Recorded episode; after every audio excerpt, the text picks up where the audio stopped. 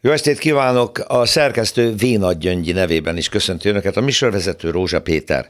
Olyan törvény készül, ami sok vitát fog kiváltani. Maga a miniszterelnök előlegezte meg a mai nyilatkozatában, hogy az úgynevezett szuverenitási törvény vitája hát nem lesz egy leányáló. Na de miről van szó? Egy lebegő fogalom a szuverenitás valamiféle védelméről, valamiféle ellenséggel szemben. Körülbelül ennyire lesz jó majd ez a jogszabály.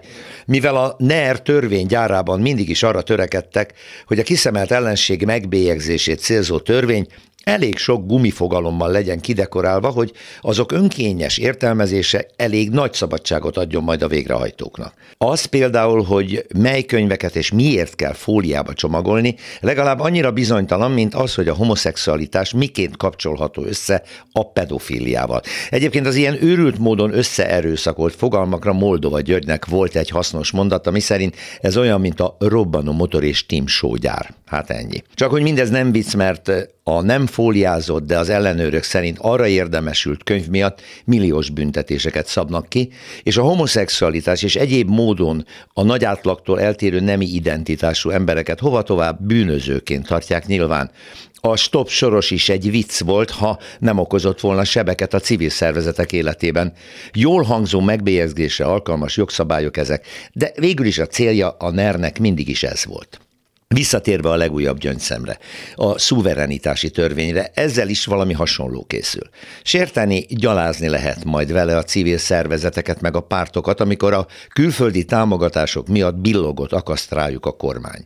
A nemzeti függetlenségére oly kényes arra lépten nyomon és elsősorban az EU-s kötelezettségek megszegését indokolva hivatkozó kormány ismét egy gumifogalmat alkot. Milyen nemzet és mitől való függetlenségről van itt tulajdonképpen szó? Ha csak a magyar kormány érdekei felől nézzük, akkor itt az világlik ki, hogy Orbánék semmilyen külső, nemzetközi szintéről érkező, egyébként a magyar kabinettől független támogatást vagy aktív részvételt nem szeretnének látni. Mindez persze eleve ostobaság, hiszen ma egyetlen ország sem azonos egyetlen nemzettel, és egyetlen ország sem képes együttműködések, oda-vissza működő támogatások nélkül fennmaradni. Olyannyira nem, hogy éppen Orbánék állnak az ilyen akciók élén, hiszen milliárdok milliárdokat költenek az amerikai Egyesült Államokban működő jobboldali lobbisták és szervezetek támogatására, vagy nagy szorgalommal gründoltak a jobboldali győzelem reményében újságokat, még tévéállomást is a szlovén választási kampányban, és nem sajnálták a pénzt a szlovák és a lengyel parlamenti választások jobboldali pártjainak reklámokkal és tanácsadókkal való megsegítésére sem.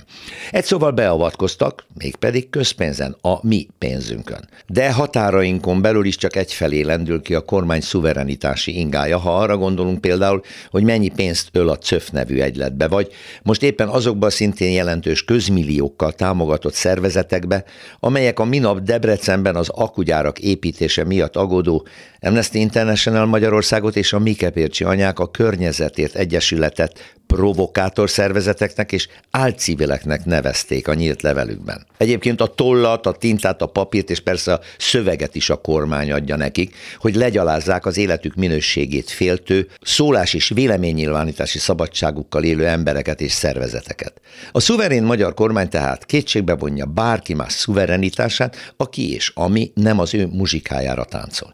Hát ennyit arról a készülő törvényről, ami egyébként tovább szélesíti a békétlenséget a magyar társadalom egyes csoportjainak szembeállítását.